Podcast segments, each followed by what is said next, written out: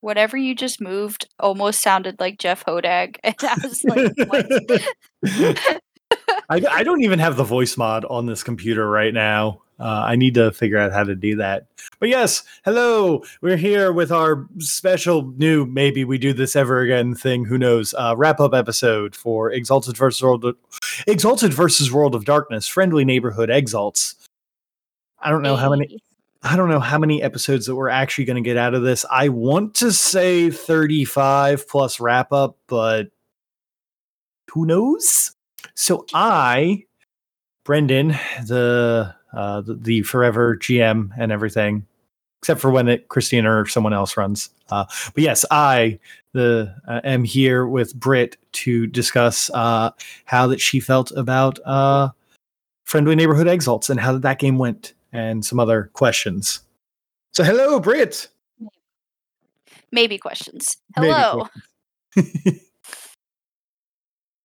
So I have a question for you that uh, we did not discuss prior to me hitting the record button. Okay. If you don't mind sharing with the class, uh, how did you get into role playing? Oh man. That's a long time ago. Back in my day. Um, I actually started role playing with a group of friends from high school who I had lost touch with for most of high school. And then after graduation, we kind of got back into touch, started talking again. Um, it was uh like Paul and, and some of his friends. Like he introduced me to some of his friends, him and Sam, and actually how I met like some of the other people that have been I know have been mentioned on here, like Joe and the other group. And I started playing Pathfinder with them. It took them forever to convince me because at that time I was very much like ew role playing like that's so weird and then like i kind of stepped away from that view on things because i started hanging out with like better people and yeah so we started tabletopping at a place in um a local place that had like comics and gaming and stuff and they had like another area with tables that they would hold like card tournaments and stuff for like magic and everything like that and then some nights they would offer this space for us to role play and that's where i got into like pathfinder. I think i played no i never even hit d&d until christina really. It was mostly just pathfinder. I didn't know any of the other systems until hanging out with you guys actually Oh, really? Wow. Yeah, that's that's pretty. I I didn't know that you hadn't played in like other stuff uh, b- b- until that we came along. Yeah, I, it was literally just Pathfinder and like Joe made a How to Train Your Dragon campaign that was in the it was Pathfinder, but he kind of like tweaked it a little bit to help us out. And then I they finally convinced me to LARP, so I LARPed in the first LARP I went to, which was Avalon. And then when we went to like when I started hanging out with you guys, that's when I started doing all the other tabletops. So that's how new it is to me. Every time you guys are like, "Oh, let's play this." I'm like, "I I don't know." Cuz I've only ever known Pathfinder. So everything's been really hard to like adjust to from what I already know. That actually makes a little bit more sense that uh, about how that it's a little bit harder for you to adjust to this. Whereas like games like Exalted and World of Darkness were actual like I played. God, this is gonna just show how old that I am. I played Advanced Dungeons and Dragons when I was like nine or ten with my dad, but I had no idea how this game actually worked. But like uh we uh like my first real tabletop role playing experience was like uh playing World of Darkness. So like rolling d10s and like doing the Exalted and the World of Darkness stuff ha- I've been doing for almost like 20 years now. So like it's super what like uh, people not like I look at these systems and go, "Wait, how do you not understand? It's super simple." But like to me it's to me like World of Darkness is like the baseline. Yeah, see, I I didn't start really doing any of my nerdy stuff until probably after I got out of high school. So that was about 10 years ago. Oh my Mhm. god. That was about 10 years ago for me. Um when I finally started like hanging out with these nerds and like learning about these types of games. Like I knew of D&D. I knew what D&D was. but that was it. Like I knew what it was. I knew what LARPing was, but I didn't like understand it. I never played it. I never participated in it. And then someone's like, "Oh, well, we have this Pathfinder game. It's just like D&D, but it's this." And I'm like, "Okay." So that's that's the first system I jumped into and I played that for years with different the same group, different games that changed multiple times.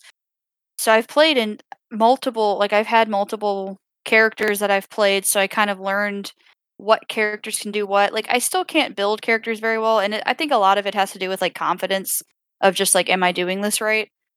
But I can build them better than in like the newer systems where it's like, all right, if I'm playing an Asmar, Asmar, however you pronounce it, these are this is the list I have to choose from and this is the areas I have to go down and this is the tree I have to follow and I can pick and choose from there.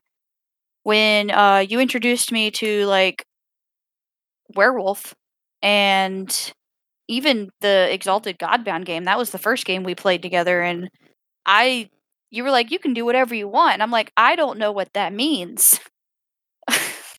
Yeah. It's it it's definitely a, uh th th there's definitely a a a switching gears thing, uh, especially after you're coming from, like, D&D and you're like, "Yeah, I've got these" or Pathfinder, I guess, uh, "Yeah, I I just I level up my class," or, "Hey, maybe I want something from this class, so I'm gonna dip into here," or, "Hey, I want this feat."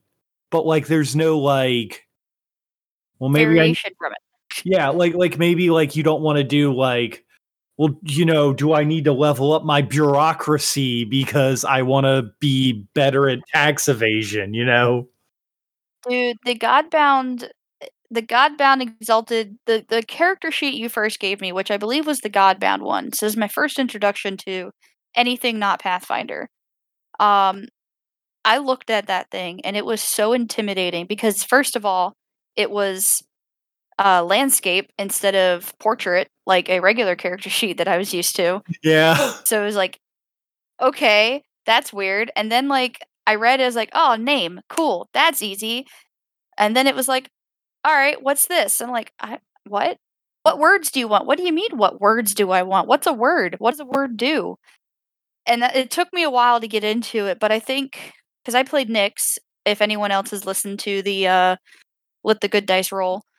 Um, it took me a while to get into her character, and I I still feel like I had a lot of work on her because I was still that was my first not Pathfinder system, my first system out of my norm. So it took me a lot of getting used to, plus the group that you guys drug me into, I didn't really hang out with you guys a whole lot before then. So, like, it was a new system, it was new people, like, I knew about you guys and I've hung out with you guys here and there, but, like, I wasn't that close to you guys, and you guys were like, "Hey, join us." Join like, us, and "Sure." and now we hang out, like, twice to 3 times a week because we all just have the same friend group and we're all just looking for social contact. Yeah. And now I got a key to your apartment, like, what is this world? Right? It it's crazy to think about that though, like, I didn't even know you guys that well, like, Maury or, um, Tony or like, it was really just Christina that I knew, Mhm. and she was the one that was like, "Hey, we should we should take her in." Yeah, and, like, Chr Christina got kind of, like, uh I don't wanna say that she got kinda, like, added into the group, like, to which is such a weird thing to think about with how, like, integral to, like, every freaking game that we have put out that she has been, but, like, when I first started running with the original version of the Exalted group, like, I don't wanna say that Christina was, like, an afterthought, but it was, like, I had originally started running Exalted to run for Joe and Devin because they they were my friends, they were my boys. I was like, "Yeah, I'm gonna do this thing. I'm I'm gonna show them that I can do the cool G GM thing," and then, like, lo and behold, like, Christina ended up being, like, the only person from, like, that old group that kinda, like, came along and has, like, stuck along with us for, like, this whole thing over the last, like, shit, I wanna say, like, 5 years of this gaming group being around? Yeah, it's been it's been a it's been a while. It's been a hot minute, and I know, Yeah. like, it's also weird to weird to think, like, I was really close with Joe and Devin before I knew you. I always heard, "Brendan this, Brendan that," and I was like, "I don't know who this is. Who the fuck are you talking about? Never met you. Didn't know who like, didn't know what you looked like or anything until you showed up to that Avalon event as Bandini." And I was like, "Is this the guy you guys have been talking about?" Like I'm putting a face to a name now. Like I had no idea who you were Mhm. for the long time, and I hung out with the people that you were like, "These are my boys." Like they were so close to you, and I was close to them, and didn't even know who you were. Yeah, it, it's so weird to like think back on that. But anyway, we are getting super off topic now. Um, just Yeah. gonna just going into the may, maybe maybe in like maybe in like two or three years we can we can do the uh the, the character origin stories for all of us once it uh Oh, once we've That's had a couple a- more games out and we've got a little bit more of a following. so anyway, um so we're actually ta- so we're as that I think that I mentioned in the beginning, we're talking about World of Darkness. So, well, Exalted 1st Mhm. World of Darkness. So, how was your experience with the system? Because I have opinions. you have opinions. I it was an interesting system. Um I know I originally wasn't planning to play. So I did a, I didn't really look into the books a whole lot. I didn't look into anything. So when you asked me to join, I didn't know anything about it. And that was kind of on my part, but it was definitely easier to kind of understand when because I played a solar before, but all, and I've played in World of Darkness before, but it was also hard because it definitely was its own system. Like it felt like it was its own system at least. So it took a lot for me to be like, "Oh shit, I need to remember a lot." So, yeah, cuz like when you asked me to join, I I didn't read any of the books. I didn't know anything about it. I I played Werewolf and I've played your Godbound system, but this system kind of felt like it was its own system. Like it was completely new. I had so many more things to remember and I was still learning the system, so it it, it felt a lot harder than it should have been. And now that I'm looking back on it, it definitely felt a lot harder than it actually was. Now that I know everything, I'm like, "Oh, okay, I understand this now." Whereas back then it was like, "This is a Rubik's cube with too many sides." Yeah, I I can totally get that. Um, well, the the nice thing is is that uh, you know th- those. I think that there's like two books for Exalted First World Darkness. Like it, it is completely a fan project that got made by uh, one of the guys who was really big into uh, Exalted. Uh, I think he actually did some work on third edition, which is kind of neat. But he made it as a a fan project to basically be like because there don't since since Exalted came out uh, back in 2001, there were always those people who were like, "Yo, what what would happen if Exalted came to the world of darkness?" Because you know you're playing actual Exalted now with us. You know, spoilers are like ahead, uh, like a couple uh, months when we start releasing that game. But like, you see how that like the dice pools in this are just like normal, like gigantic compared Yeah. to uh compared to like when you played mage with me and the dice pools were like if you if you rolled a 10 if you were rolling 10 dice you were like the best Right? um so anyway so brain's kind of doing that thing where i just kind of ping pong uh when i'm trying to tell a story so anyway so that guy uh, who wrote all up all the exalted first world darkness stuff he actually made it as kind of a uh kind of a like hey we're going to have the exalted show up and deal with all the meta plot bull crap of the world of darkness and basically just tear a fucking hole in it. Because like you see how the how powerful that you guys were at endgame. Like you guys went up against something that like nobody really goes up against. Like me throwing those stats at you like in any other game is just like you're dead.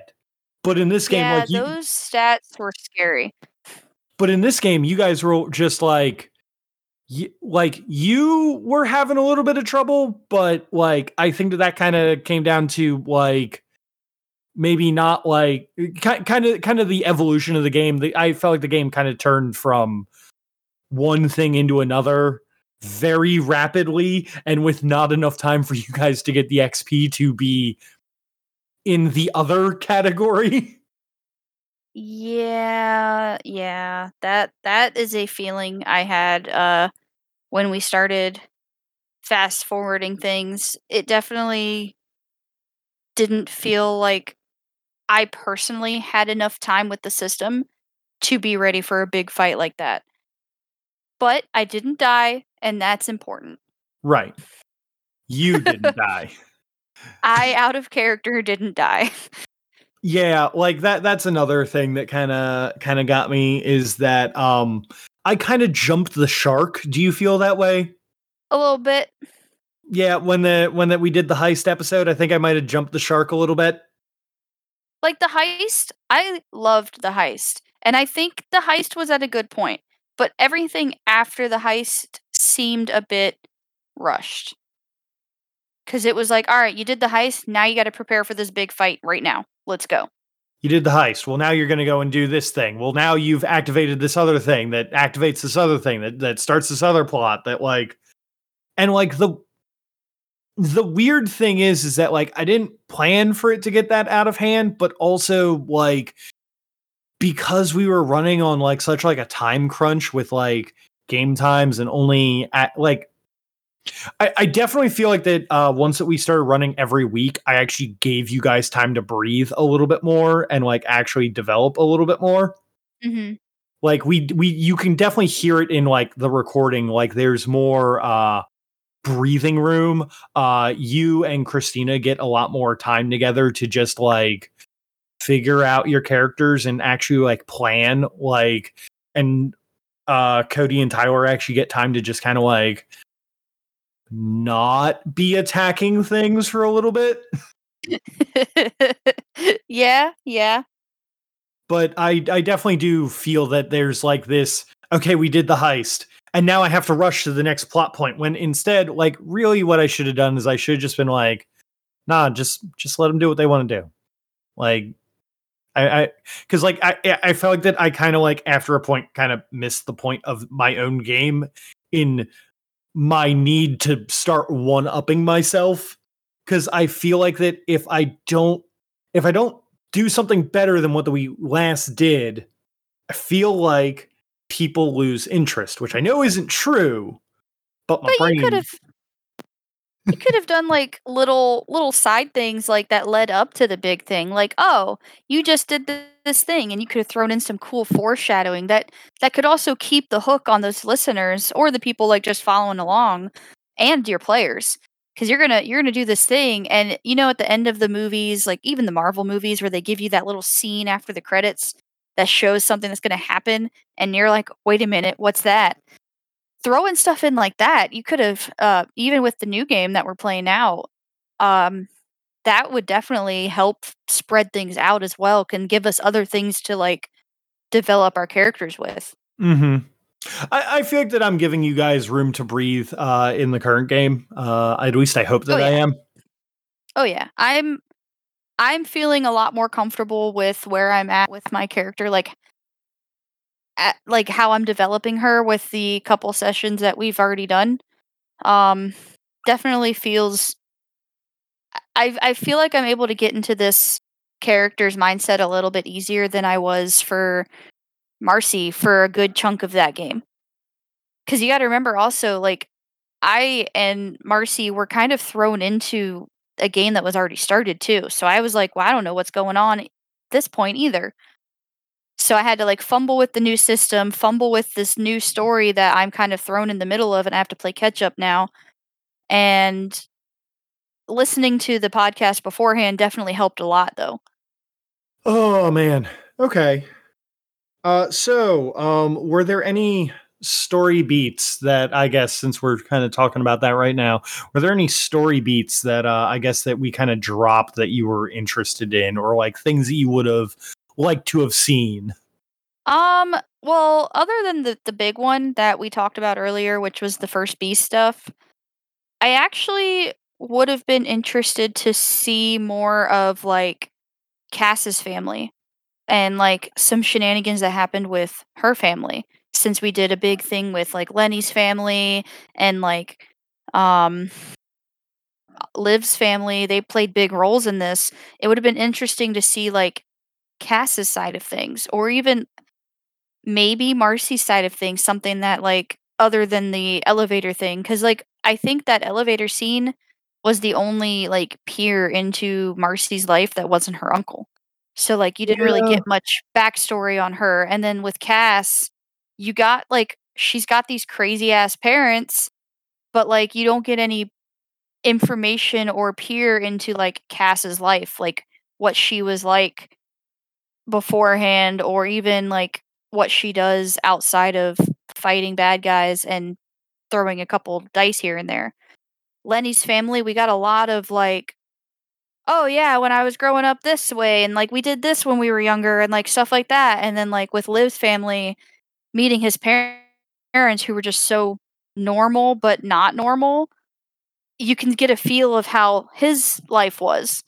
So I definitely feel like we missed at least half of the party's like character development in general, like backstory development. now that you've kind of pointed that out, I do regret missing that opportunity because that's something uh, like I enjoyed having all of those characters. I, I enjoyed. I enjoyed way more than I will ever like to admit having to do your parents' snooty voices. that was so weird. And I think the going back to this um like topic, not having those things also made it really hard to like role play. This is going to be played after the final episode, right? Yeah. Okay, so it made it really hard to role play that scene where you had Marcy and Demon Dylan sitting at the end of the pier having like a heart to heart. It made it really hard to role play that because like I only met out of character met this guy when he drug me like popped out of the sewer and like drug me down an alley. So I didn't really have much backstory and like we didn't really talk about Marcy's relationship with her uncle other than that like that's her favorite uncle. She looks up to him and that's where she got her arsenal. So like ha- that RP of that scene that was supposed to be very like heartfelt, I had no fucking clue what to say. I didn't know how to feel. I didn't know how to act. And Mhm. I now that I've listened to that episode again because I listened to the podcast over again, I like to relive those moments. I regret the way I role played that specific part a little bit because I now that I know how I feel about the situation and how everything what happened, I could easily role play that part differently. Having that backstory or that other connections with Dylan Bartello. Yeah, yeah, I totally feel that. I, I, I do feel like that I had a uh, way more missed opportunities than I than I would like to admit. I, I really went hard on uh, Cody's family because Cody just kept like hitting me up with like information and like had also like gone through the book and went, "Oh, I'm gonna be Van Zant because that's a that's a funny Lynyrd Skynyrd reference." And then I was like, "Oh, I have to actually read up about this fake ass family and like figure out what to do." Okay, you know, that was great though. Like I'm not saying that I'm upset about everything that happened because I loved it all. I loved everything that we did with the Van Zants and the Johnsons, I think is Joneses, their name. Joneses. Joneses. It's Joneses. I have a friend named Christopher Jones. I should remember that because that's Liv's dad's name. But I loved every bit of it. It was awesome and it was a lot of fun. And you did you did the families really well. Like I definitely felt like I got their families' personalities really well. Yeah, well, that's just something to, I guess, keep in mind for uh for the next games we do. I think that I'm getting a little bit better about where that people's uh limits are uh for because like a, uh, some some of this has always been just kind of like me being like, I don't know where that I want to like push the envelope, you know. Hmm Um, but I think that I'm getting a, a better handle on the group and like it's it's uh I I, th- I think that uh the the game that we're running right now, uh the two games that we're running right now are coming out really well. Like I I enjoyed uh I enjoyed Friendly Neighborhood Exalts and like yeah, if I could go back and like fix it up, I totally would like make it a little bit more like down to earth and like more superhero-y if that makes sense. More to fit the theme of the title. Yeah, yeah, way more to fit the theme of the title.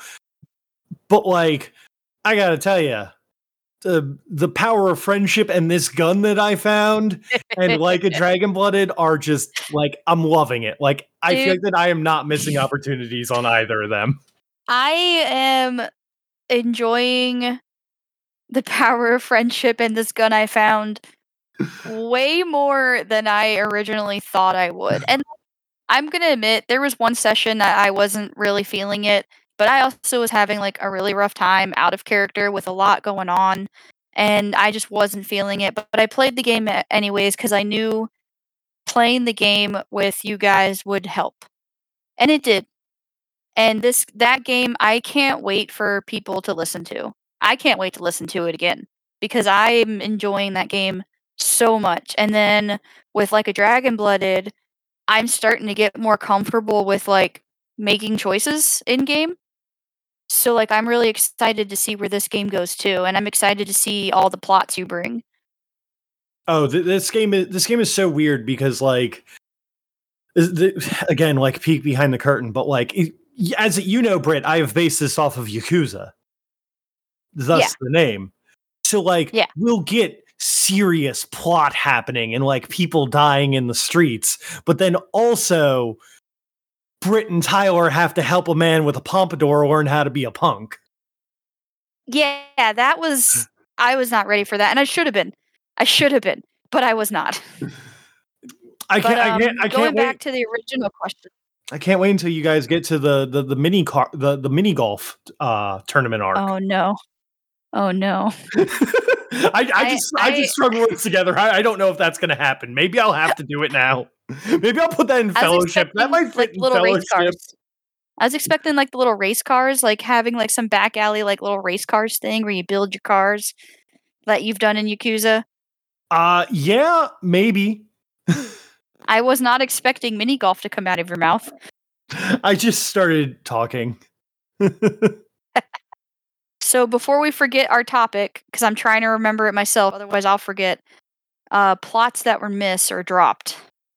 the only one so like it wasn't so much missed as like i feel like that looking back on it and he, listening back to it like and i want to i want to get your opinion on it when you guys dealt with the vampires could you all tell that there was like an entire like 10 session plot behind that Um, what time dealing with the vampires? Was it the Uh, Giovannis that we like murdered, or when we were talking on the New Year's party? when you guys were at the new year's party I definitely felt like there was some more shit that was going on behind the curtains with that. Cause like it was way too put together for just a we need to talk to these people to get them to come with us. There was so much going on there that I kind of wanted to know more. Even if it was out of character and just talking to you about it. Like it made me want to know more about what was going on with them and Yeah, how did- they fit into the the world here. did you notice that uh th- there was something from that that that actually got brought up uh it- it's something from i think like the first episode that you're in when you hear someone uh talking to someone um did you notice that you actually met that character at uh at the vampire party No. so uh the guy the the detective Yeah.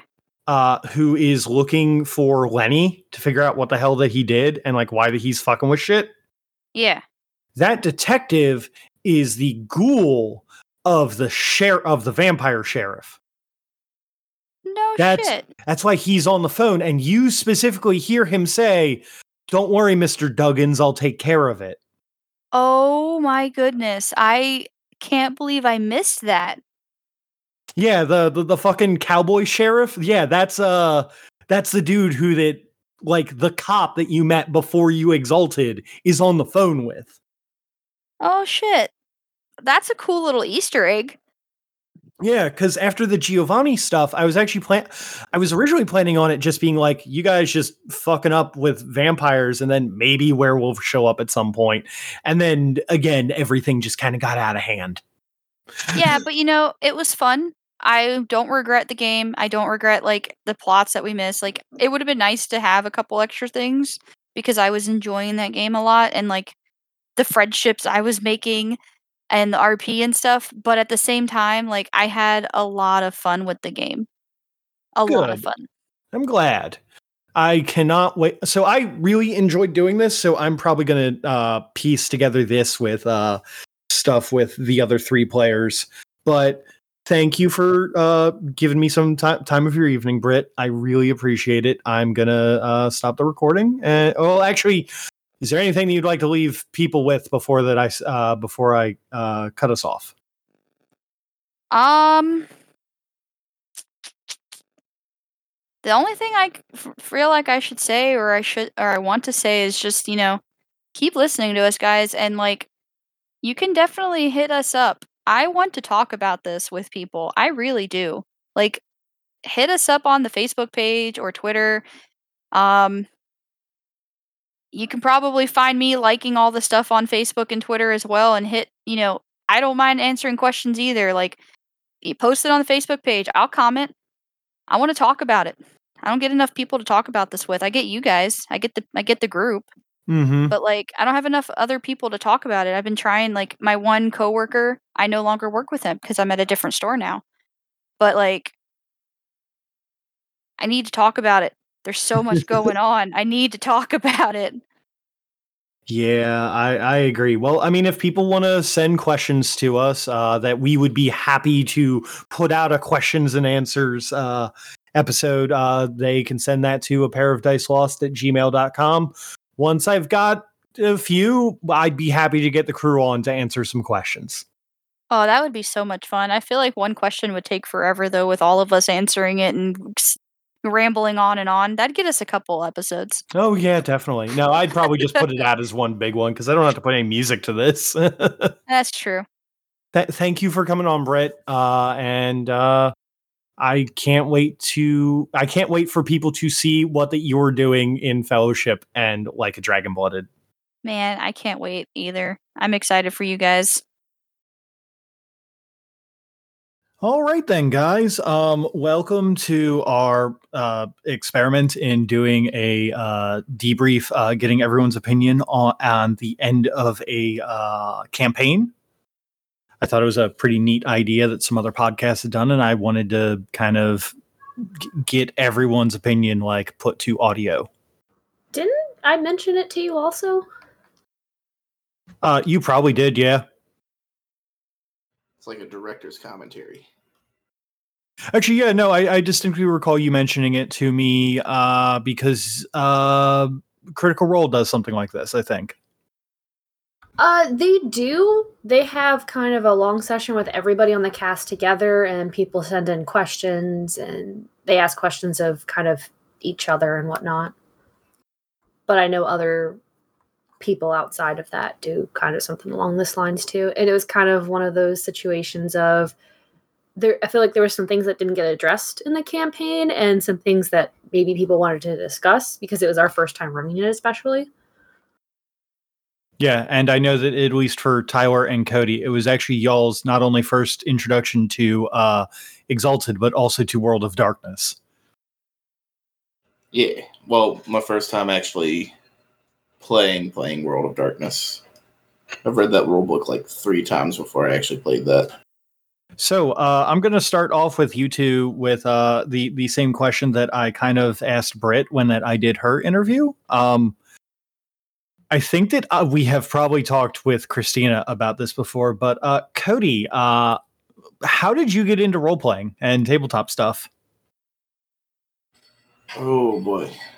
That would be I actually got into tabletop backwards from how most people do it. I actually started LARPing first. And uh because when I was in college, one of my uh classmates introduced me to Avalon, and then I started playing that, and then through Avalon I met people and started doing tabletop RP and all that good stuff. So I get to be ass backwards from everybody else. That you do, bud. That you do. That that is actually really neat. That that's how that you got in. Like normally, everybody goes like, "Aha, it's D and D," and then it's that meme of, "Yeah, but who's that guy behind behind you? Uh, don't pay attention to me. Notice me, brother." with yeah, the no, dude with the LARP on it. price sword fights into uh, paying too much for dice. To be fair, that that meme is pretty good. So, uh, Christina, I'm sure that we had asked about it at some point on when we did let the good dice roll, but uh, how, like, just real quick, how did you get into uh, tabletop? Uh, I started tabletopping when I was 18. Uh, neither one of my parents are very nerdy, and just kind of started playing with friends. Very, very simple. Uh, I actually played a little bit more in college, and then way more outside of college, actually. And uh, had you guys had much experience with anything else besides like D and D before? Uh, I guess coming to hang out and play with me and do my games. Uh, let's see. It was I don't remember which edition of D and D it was, but like D and D and Pathfinder were the big ones that I played when I was younger, um, like scattered here and there. Um, so outside of those two like when you're talking about like fellowship and exalted and exalted versus world of darkness and everything outside of literally those two quote unquote core ones that everybody kind of knows about uh, i hadn't heard of any of the other ones. Yeah i went from pretty much just straight playing pathfinder into getting sucked into warhammer by our local lovely plastic crack dealers. Uh, and then after playing Warhammer for a little bit, when the uh, pandemic opened up my schedule, that's when we started playing uh, Exalted versus World of Darkness. I think. I think there might have been like a couple one shots between, but yeah, pretty much up until the pandemic, it was all uh, Pathfinder, and then branching out into other systems now. That is, it, it still blows my mind that that's how that uh, this stuff went down because uh, I when I talked to Brit, it also was this the same thing where that she had only ever played uh, Pathfinder until literally the game that she started playing with my group. Yeah, I mean, I think Pathfinder is just one of those. It's one of the more easily accessible ones like you walk into Barnes and Noble and you got Pathfinder and you, or you got D and D. Take your pick. The rest of them, yeah, got to actually find a game store and go through and actually look at books and decide whether or not you like it. Whereas these ones, it's in your face advertising, just right there. Yeah, I definitely think it has a lot to do with the availability of content with Pathfinder and D and D being more well known, I suppose. And like I've I've mentioned Exalted to people before, and they're like, "What's that?" And I was like, "Oh boy!" And I would give them like a summation. They'd be like, "Wow, that sounds really cool. I've never heard of that before you mentioned it." I was like, "I know." I know. It's just so. I, I wish that more people have heard of my favorite game I'm I'm glad that you guys are enjoying our uh that enjoyed our adventures in Exalted versus World of Darkness and are enjoying our adventures in uh Chiaroscuro with like a dragon blooded. Yeah, no, I, I can't think of a system that I am actually that I enjoy better than the Exalted system. Like maybe the uh some of the way Warhammer plays. I kind of like that, but I like Exalted. Really feels like it's here's your framework. Make your character how you want it. Do whatever you want. Here's a sandbox. That's pretty accurate. So, uh, speaking of system stuff, um, how did you guys enjoy the Exalted versus World of Darkness system? I know that you two specifically really engaged more with the combat mechanics than uh, Britt and Tyler did. So I kind of wanted to kind of kind of get your opinion on how that, that felt because I know that the game kind of uh, turned into uh, a, a combat slog at the end. If I'm being completely honest. Uh, well, I weirdly didn't start out wanting my character to be like incredibly combative. I was trying to go for a mid range level on that where it's like, okay, I will be this kind of investigative, talky person for the group. Uh, and do some combat on the side because I figured Cody was going to be the main combatant and maybe Britt when she got in there. I wasn't really sure what Britt was going to do with her stuff. Uh, I know Tyler wasn't trying to do it. Uh, so I tried to find a good middle ground. The there is definitely a lot you can work with as far as either side. Um, when it came to flavoring for stunts and stuff, I felt a little limited. I don't know if that's just from my own imagination or via descriptions for the actual combat, but it felt like I was more or less just using the same charm for combat all the time. Um, the big thing that I think was very jarring for me because I have also played Exalted before I actually played Exalted versus World of Darkness was the use of essence and how very limiting that was. But I also played something different from pretty much most of the rest of the group too. Yeah, like having played both the essence management in Exalted versus uh, the essence management in Exalted versus World of Darkness are like night and day. Which I get because plot reasons you're supposed to be less powerful exalts. Like your essence isn't as good as it was back in the before times. Back in the day. Yeah. The essence management definitely I'd say was the most difficult part about combat. Figuring which charms you can activate on which turn and how you want to prioritize them to either get your damage or your defense. Because I think by the end of it, I was up to like I had to take like three turns before I had all of my charms that I wanted to have ready to go. Yeah, whereas in regular Exalted, you're just like, I'm just gonna blow my load. Yeah, I'm burning or, you know, iconic, but hey, I got to do everything I wanted to real quick and just versus oh man i could only spend two essence this round. What am i gonna do? Oh man maybe i should save an essence in case something tries to murder me and i need to like reflexively activate something. Yeah.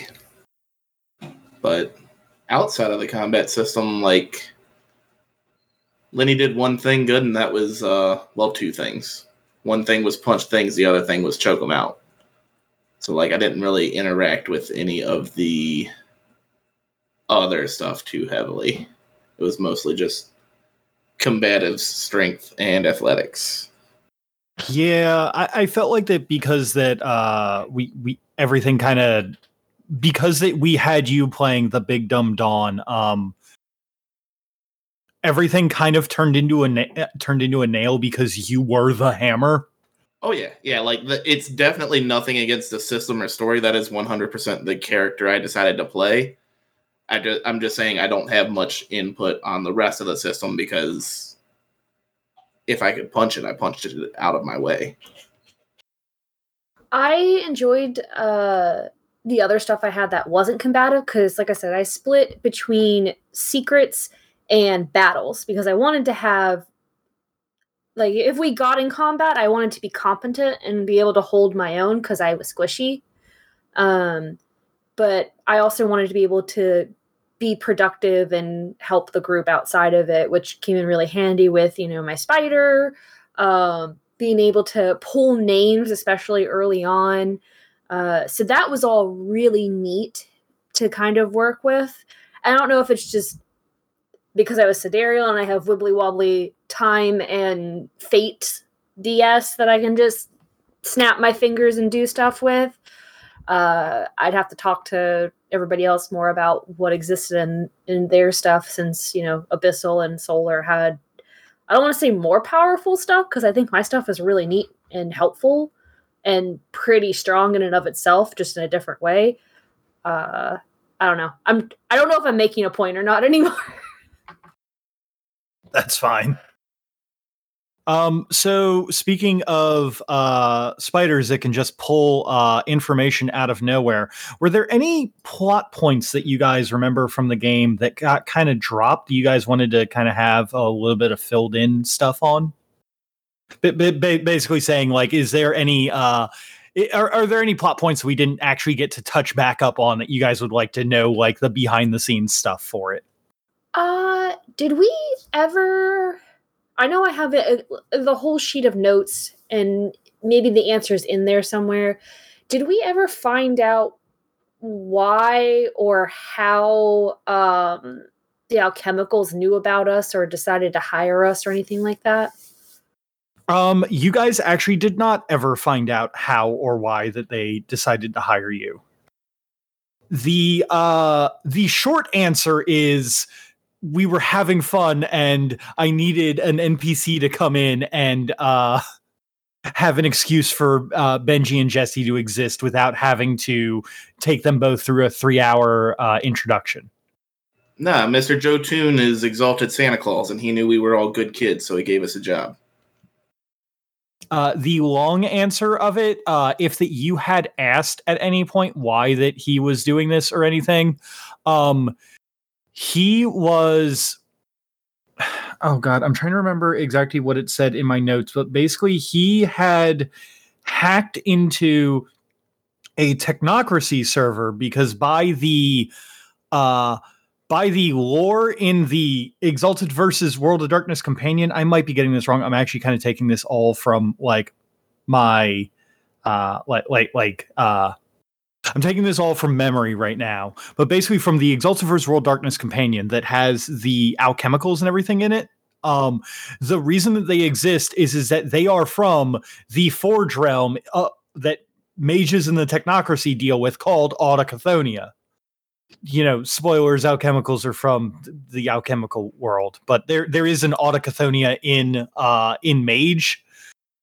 So they just use that one, and the technocracy is super into that. So they basically like hacked into the technocracy server.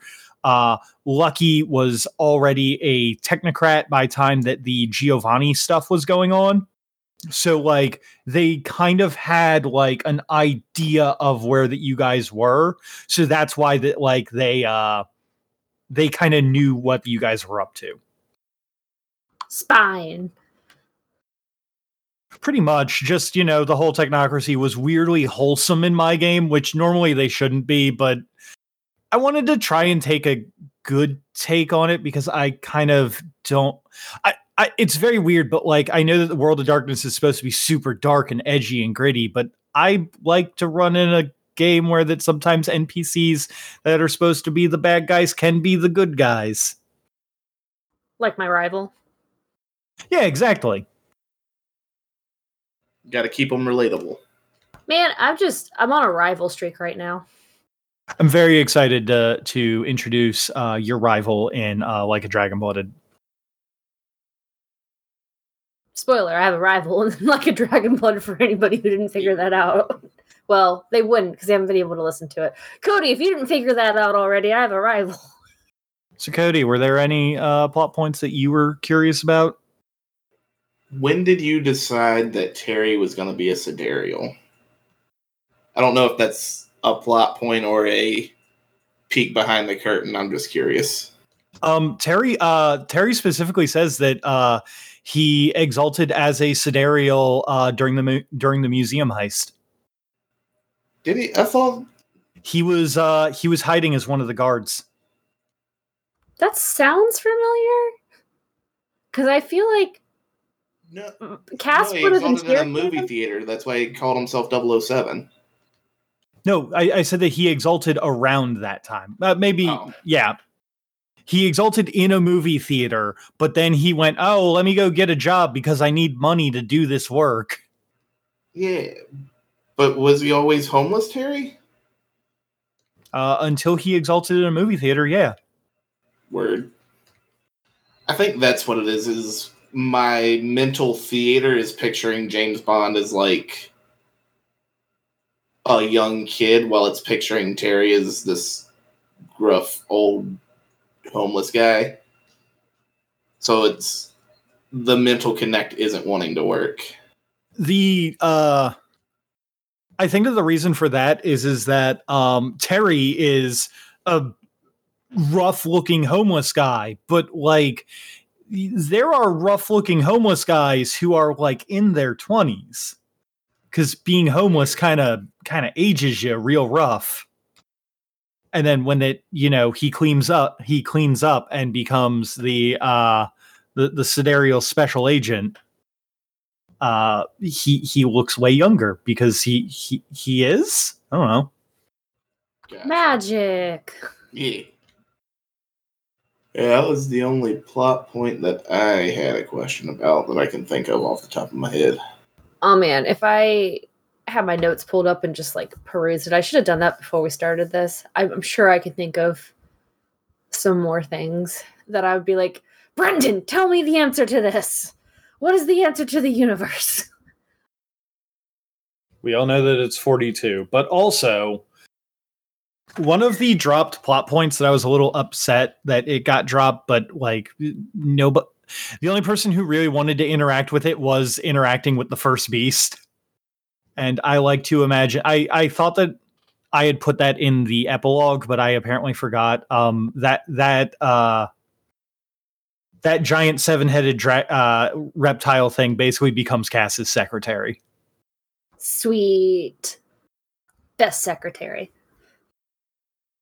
I think that that might have been another thing that I, uh, thinking back on it, I didn't make super clear is that uh, that adventure in the Umbra, like none of that was real, and it was all like mental shenanigans. Like Cass did not actually meet like the maidens; it was just like shit, just kind of playing with you. I know you mentioned that to me. I don't know if you mentioned that on recording or you mentioned it to, to me like because we lived together and just in passing and stuff talking about the game, but I remember you telling at least me about it. Yeah, like I do. Mine was just fucking with me, but I wasn't sure if Cass's was. I don't know how sidereals work. Sidereals are fucking weird, bro. It's true facts.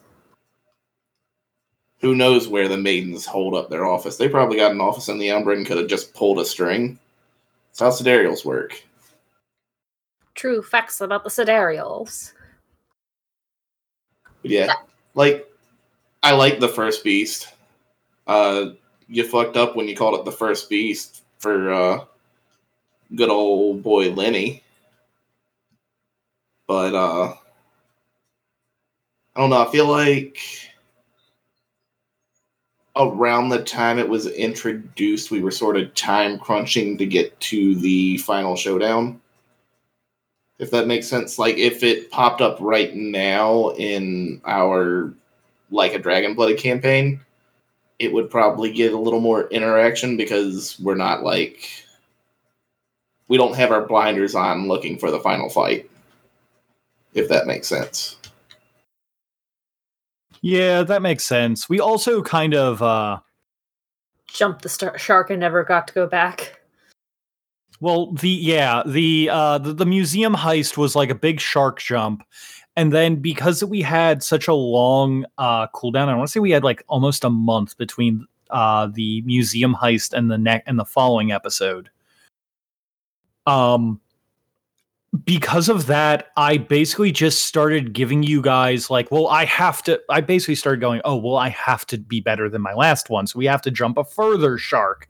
And then we have to do an even bigger shark jump. And then we have to add sparklers onto the machine that's jumping the sharks. Like, And then we got to drive a muscle car to the moon.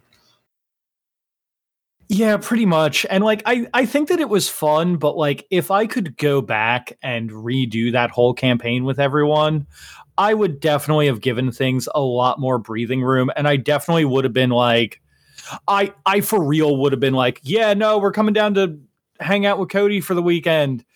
I'm not running game." That's fair.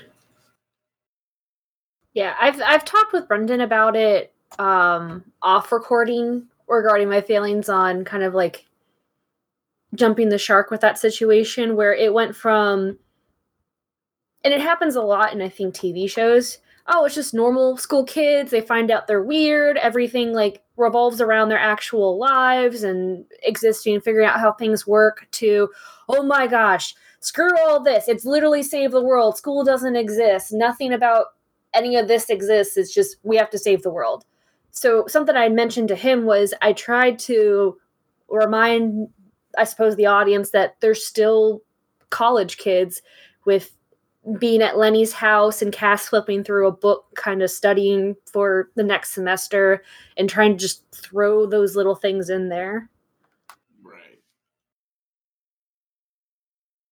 I think that we managed to hit it home a little bit more, especially with the uh with with, with the ending wrap up scenes where that you guys were all kind of uh that I kind of interspersed between uh throughout the finale. I I was I, I will say this I was very proud of myself with where that I put uh Lenny's Lenny's big uh touchdown game. Oh man, I almost cried. That got me so good. I have not listened to it yet. Uh it is uh uh, it is literally like uh, it gets interspersed uh right before Cody goes to give his uh his description of blocking the uh the the Liberty uh not the fucking Liberty Bell but the Liberty the Statue of Liberty's torch. It, it's like it, uh, you hear Co- uh, Cody go, "Yeah." Lenny says, "I got this, guys," and then I do the scene change music, and then you get this cool moment with Leonard, and then it ch- changes back, and then uh, it, it it's Leonard's last hurrah. The other funny thing I think I also mentioned to Brendan off uh, recording was I thought about Cass sacrificing herself in a way to, oh man, shit's hitting the fan. Just pull that sidereal, like push that sidereal red switch and just give your life to re- rewind time a little bit to give people a chance. Or doing something ridiculous. Beat me to it, Cody. Yeah. Everybody, Sound all right. yeah, you sound fine. All right. I switched to my phone so I could go out and sit outside and enjoy the sunset weather since it's been unbearably hot today. That's fair. Yeah, no, it uh fucking uh every every one of you except for I think Brit was doing their best to try and sacrifice themselves. We had to protect Brit most of the time in the last battle. Yeah, everyone except for the one who was doing all the dying was trying to sacrifice themselves.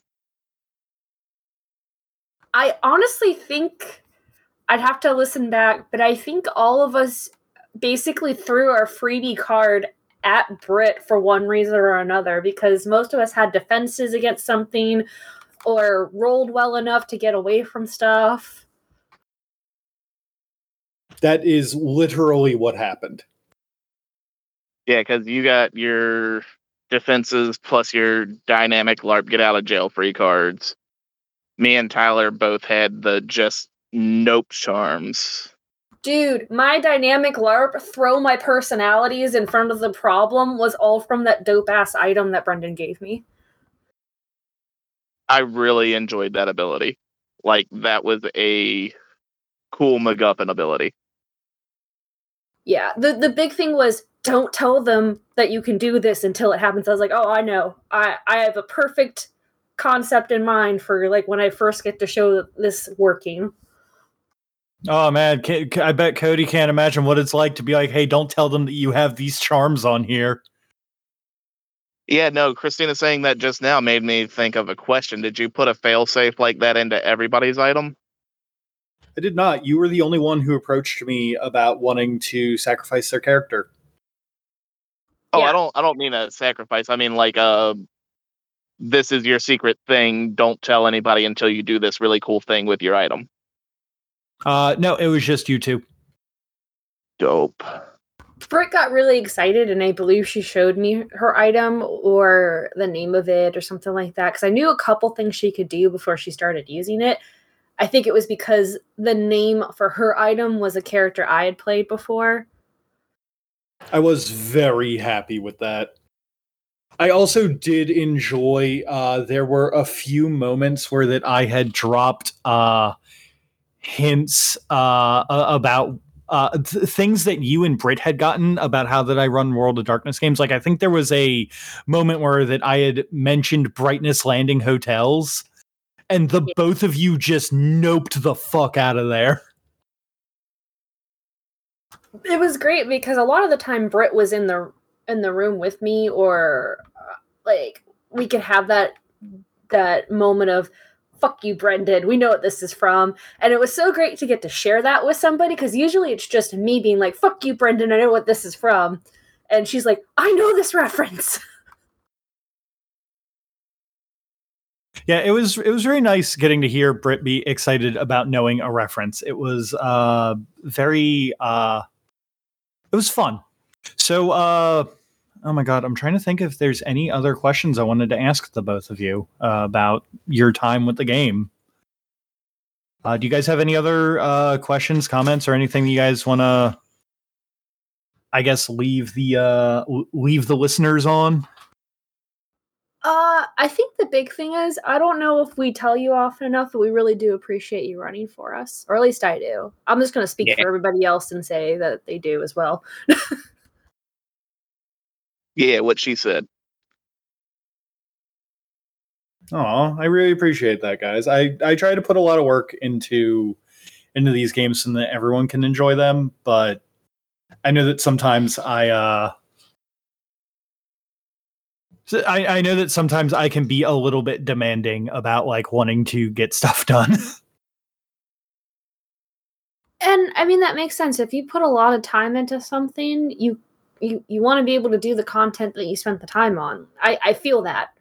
I, I really do, especially since I started DMing and had never DM'd before. I understand it even more so now. Yeah. Plus, like, this is your baby that we agreed to help you on. Like, you want to get it done and you want it to be good, and we want to do the best we can to help you do that. So, a little nudge here and there of, hey, guys, do better is normal in my book. All right. Well, I mean, I appreciate that, guys. Um, I guess everybody, everybody who's listening to this can look forward to uh, like a Dragon Blooded when it, it comes out. Um, I think next in the schedule is going to be uh, we're going to wrap up uh, what we had recorded of Shadow of the Demon Lord and maybe get a uh, I don't want to say a real ending, but kind of figure out what where that Tyler wanted to take the game. I think it would be the uh would be the the, the way that we could do it since we're not going to be able to actually play that game again. Uh, so my hope, I haven't had a chance to talk to him about it because he's been busy with everything. Uh, he did have a place he wanted to go with it. I was hoping I get to talk to him and kind of do something similar to this to kind maybe if we can get everybody together for even just a little bit of time or interspersedly like we're doing right now and kind of just talk to people about the game and he can tell us where he was going with it because as I mentioned with you uh, before uh, we've had a lot of campaigns where we've started and stopped. I'm currently dealing with that with my main D&D campaign and I I think having even if you don't finish it having something where it's like this is where I wanted to go. This was my thought process. It adds that closure to the story for either our listeners or the people playing, the DM themselves, just or all three and beyond. I just I think it's a good thing to do. So I'm gonna try and see if we can do something like that for Shadow of a Demon Lord. But so far, I believe we'll have three more episodes of it before we're done with the content that we have recorded already. Yep, and then after that, I'm uh I'm I'm I, I'm either going to try and get a uh so I've got like three games on my plate potentially right now and I am trying to see if I can get permission to record one of them. I have another uh secret project that uh I am not allowed to speak of um that will get recorded and I'm not sure where that that's going to get released. Um, and then we also have uh, like a Dragon Blooded. So, like worst case scenario, in like a month, like a Dragon Blooded is going to start coming out. Yeah, I will say uh, if you haven't already mentioned it to people, we we as people have a lot going on currently. Um, a lot of us are moving. Some of us are going back to school. Uh, we're trying to see people now that it's in a safer environment to see people and try and bring some stuff back to our lives right now. So uh, we are we are and moving. I don't know if I even mentioned moving. I think the majority of us are moving in some capacity or adjusting to moving or something. Or or helping their roommates move or Uh, but something I, I guess I can mention on here is uh, if we can finish it up, we're intermittently between like a dragon blooded doing uh some offhand D and D crazy that will get released periodically. I guess since we we discussed some stuff, we're still getting stuff figured out with that. It's basically take the main world that the beginning of the campaign that maybe some people listen to or not uh, that I was running, and basically here's a side adventure for X amount of episodes. will get released at some point if we get to finish it. We'll get to finish it. Since it's all online, we'll definitely get to finish it. Yeah, and I only have to I only have so many people in that one, so and online does make it a little bit easier. Okay, yeah. Uh that sounds good. Uh any anything else you guys wanted to talk about before I shut off the recording? Uh, nah. I got I got one thing to talk about off the record, but nothing for recording other than if you haven't played Exalted versus World of Darkness and you enjoyed listening to us play Exalted versus World of Darkness, find a group of friends, get dumb, collect your stunt dice. You can find it all online. That's how we did it. So it it if it seems intimidating, take a read through and just it, you're there to have fun. Uh, if you fuck up the rules, oh no, you fucked up the rules. Just Yeah, it was probably one of the most easily digestible systems that I've read through the playbook. Like everything's just there. Anything that's not in the rule book, it's just like, yeah, make it up, whatever. yeah, like I don't even know if stunting was technically in there. Was it? It's been a while. It was. It was actually in there. Uh, the basic rules for stunting is is that uh, if that you stunted, I could never raise the difficulty.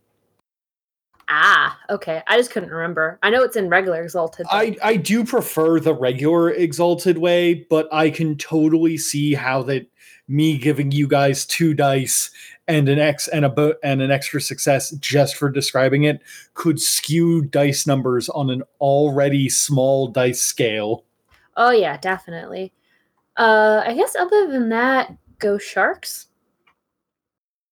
Go Sharks. Go Sharks. All right, we are recording. Nice. Oh man, you didn't say the fucking thing. What, what's the thing? Uh, are you recording me? Uh, oh, are you recording me, Brendan? Yeah, one, yeah. one time, one last chip for old time's sake. We'll do it five times. It'll be great. Yeah, exactly. You know, yeah. Little peek behind the curtain there for like a dragon blooded when we get to that. Ah, yes. Audience, be, uh, we have to record me every time because Brendan keeps deleting me. I didn't delete you. I just put you on mute by accident for A likely story. for D and D, and then we might have lost the first half of likely the first story. session. I am not looking forward to recording that. I wouldn't want to hear me talk either. It's okay. Oh, okay. It's fine. I'm sure that everybody's looking forward to hearing you with a new mic. So anyway, um Tyler, uh hello, welcome. Uh I'm doing a little uh after game interview thing to figure out how the people felt about the game, if they had any questions or anything. So um I'm going to start you off with the same question that I've started the other three off with, which is uh what got you into tabletop role playing? What got me into tabletop role playing? Uh, I didn't like when I was a kid that I got told to stop daydreaming. So I found a way to do it in a productive manner. Well, damn. Yeah. Uh, what was your? Uh, I guess what was your first system then? Uh, the first system that's a toss up. Uh, my first the first time that I think I really played a game uh, was was uh, Shadowrun Second Edition. Uh, my buddy James ran it when we were—I think I was 19 when we started. But the first system I ever played in in earnest was actually a Pokemon tabletop when I was like 18.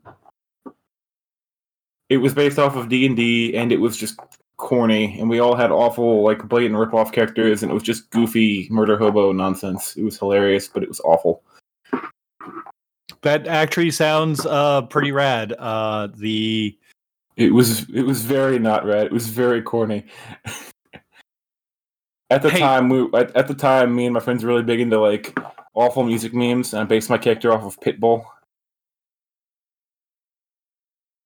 I- don't You know- don't. I'm gonna leave it there. Let's just move on. it's fine. You know, Brit, Brit started off with pa- uh, a Pathfinder hack to play uh, How to Train Your Dragon game. Okay, that makes me feel better. Someone can share in my embarrassment. Exactly, exactly. So was this your uh, uh playing Exalted versus World of Darkness? Was this your I know this was your first time playing Exalted. Was this also your first time playing World of Darkness? Absolutely. I'm terrified that I've somehow done this.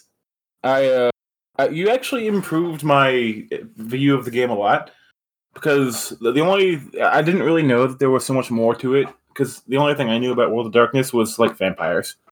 That was the popular media that I heard about for the game.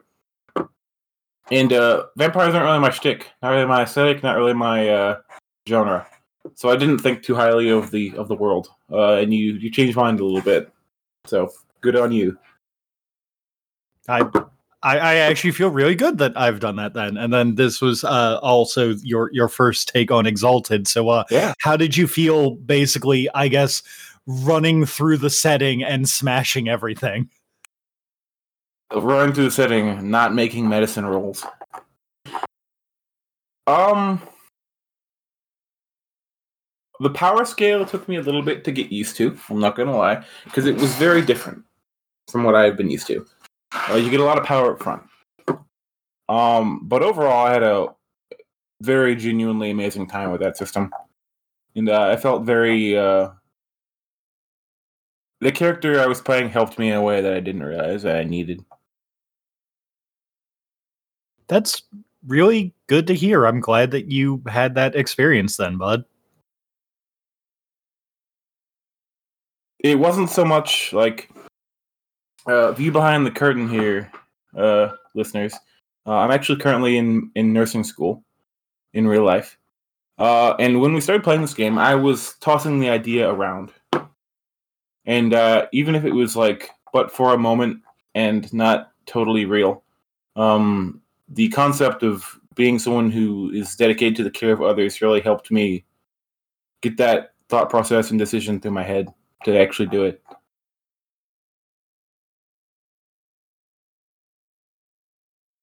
That is genuinely like that that that is probably one of the sweetest things that I have ever heard, and I am legitimately like a little. I'm a little teary eyed at the thought that because. th- not that I helped do this thing, not that I am the grand arbiter of fate, but that you know I could. You enabled me to to to put on the training wheels of caring for people for a living, and I appreciate you doing that. It, it was it was a good thing for me. It, it helped me get my mind straight. I'm I'm really glad. Me too. So, um, it's the first time that you got to play in the system. Um, I know that system, especially in combat, can get really crunchy. Um, do you have any, like, I guess, trying to think of a way to put this, like any any things you would have done? Do you have any things you would have done differently if we could go back and play the game again? You know, I I I genuinely was pretty pretty on board with uh oh yeah, make my medicine rolls. Good point. um I think no. I don't think I would have changed my character, my decision for a build at all. Um I think I would have um how to say if I had the choice, I think I might have um, perhaps engaged with some content more. Um, I was, er, especially early on, uh, you GMing was a new thing to me, and I probably held back a little bit. But I've I got I've kind of gotten through that. I think I certainly don't give much of a care about my current character or, or like a dragon blooded game. Yeah. But I think I think that you've been doing playing a, a punk in that game uh really good justice. Thank you.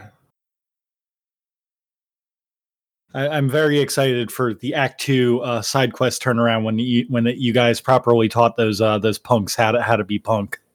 Yeah. Um. So, were there any like hanging plot threads that you remember that you maybe want some uh, clarification on, or anything? Since I can kind of give that to you. Um. Hmm. That's a thinker. Give me a moment to evaluate.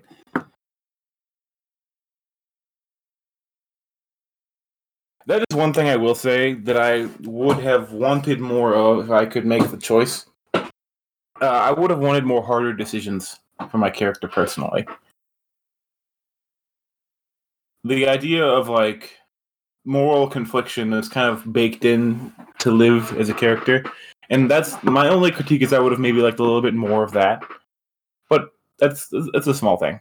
Um, in terms of plot points, um, I actually, as a as a proud yeehaw myself, would have liked to learn more about Lily's family. Actually, that's Oh. other than that, that's it. Well, uh, f- fun story. You can actually learn more about his canon family through uh, uh, just reading the the book. The, the the Van Zants are literally in the uh, in in the core rulebook for Exalted versus World of Darkness. Oh, well, there you go. Uh, th- there is a specific reason why they were all dragon blooded because they are an actual dragon blooded family that appears in the book, Fair enough. And they are all. Uh, I think that they they're technically by the book rules supposed to only have one dragon's nest, which is in Tasmania, I believe. Which is, you know, pretty close to Australia, which is why I gave them all horrible Australian accents that I'm now banned from the continent of Australia for. Hmm. I'm still waiting for the American heartland to ban you. I'm hopeful. oh, um, and uh, what would uh, what would Liv's relationship with his family have been after the events of the Battle of Brooklyn? Well, now there's a thinker. Mm-hmm. Isn't it?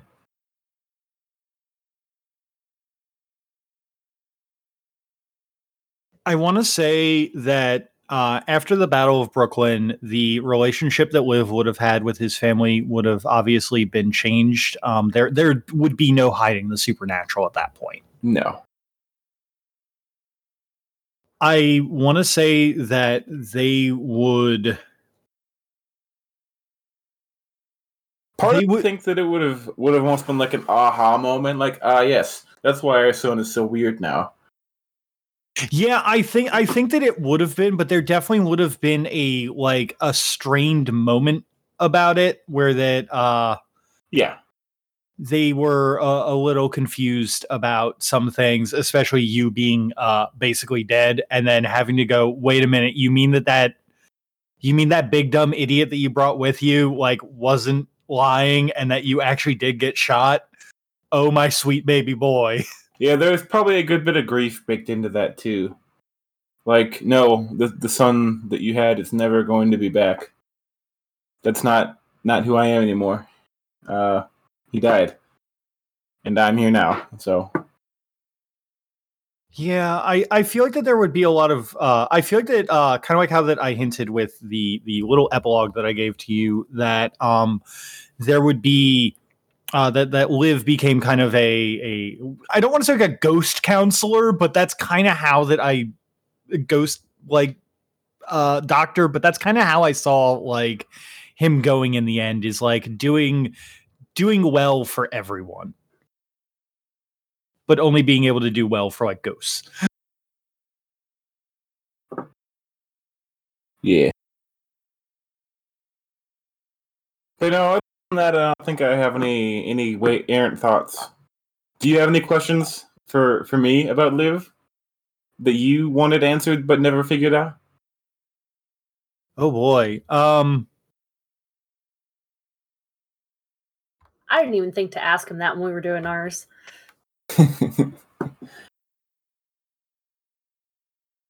Um, I think that one of the things that I was always really curious about with Liv is uh, what was he going to do with that plague? uh, uh, take it to his grave. Because if he miss, if, if it escaped on his watch, at least he could blame himself and didn't have to rely on anybody else. That's fair. Um, as a bit of a thought behind the process of how I made this character, I, I loosely put baked in the idea of like it's very common to like experience pretty pretty traumatic events or even like awful things happening in life and you either like kind of fall apart or you dive into your work and that's all that sustains you and that trope was kind of baked into what Liv was. Um, well i got here i am now. I'm in this awful situation and i can't do what i wanted to spend my whole life doing. I wanted to liv wanted to be a doctor and help people for his entire life. And he couldn't do that in the traditional sense. So he had to dive headfirst into doing that in any way that he could. That's how he that's how he sustained himself mentally and physically in my mind because that's like specifically anything medical um you don't it's not a job. It's a it's a it's a personality. Um you you don't you're not a doctor or a nurse for a living. You are a doctor or you are a nurse. You just are. That's who you are. That never changes. Even with crazy crazy supernatural circumstances you just do what you can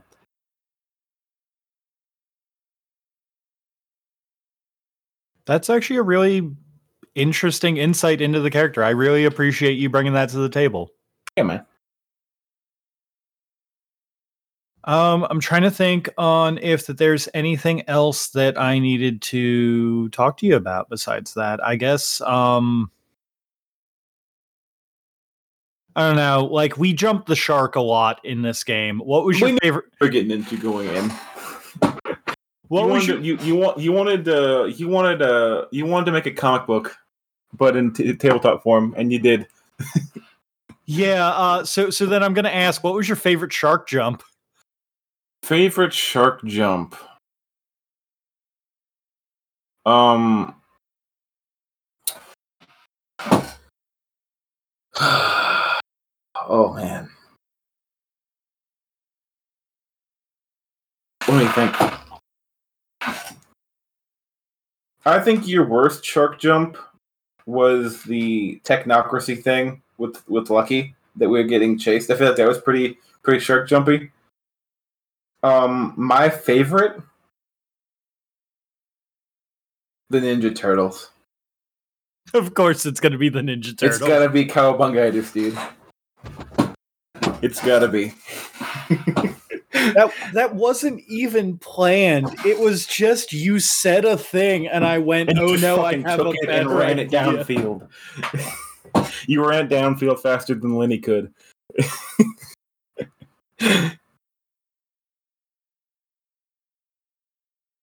no, that was uh that was hilarious. And also, you randomly indulged my Eye of Sauron idea for New York. I, enjoyed doing the Eye of Sauron thing. I thought that it was pretty rad. And then you also like you you actually played like uh y- you actually played a pretty big part in that since that you were kind of the point of contact with the uh with the comic book club. Yeah. Uh, I would have liked to have interacted with them more too. Now that you mention it, they were neat characters, and we kind of like never went back after the first time. I would have liked to of honestly if I could go back and run the game again, I would have I, w- I would give it like double the sessions and that I could just slow it the fuck down and just pump the brakes and just let us enjoy the scenery and then see what you guys do. Because I think that we had a pretty good like I think we honestly had a pretty good uh pace going up until like the Giovanni stuff and then alumni week hit and then we had to do the museum heist because I wanted to run a game for everyone. and I, I I kind of regret doing that because then I wanted to nah, jump nah, nah. sharks. Nah, nah, nah, nah, nah. That was great.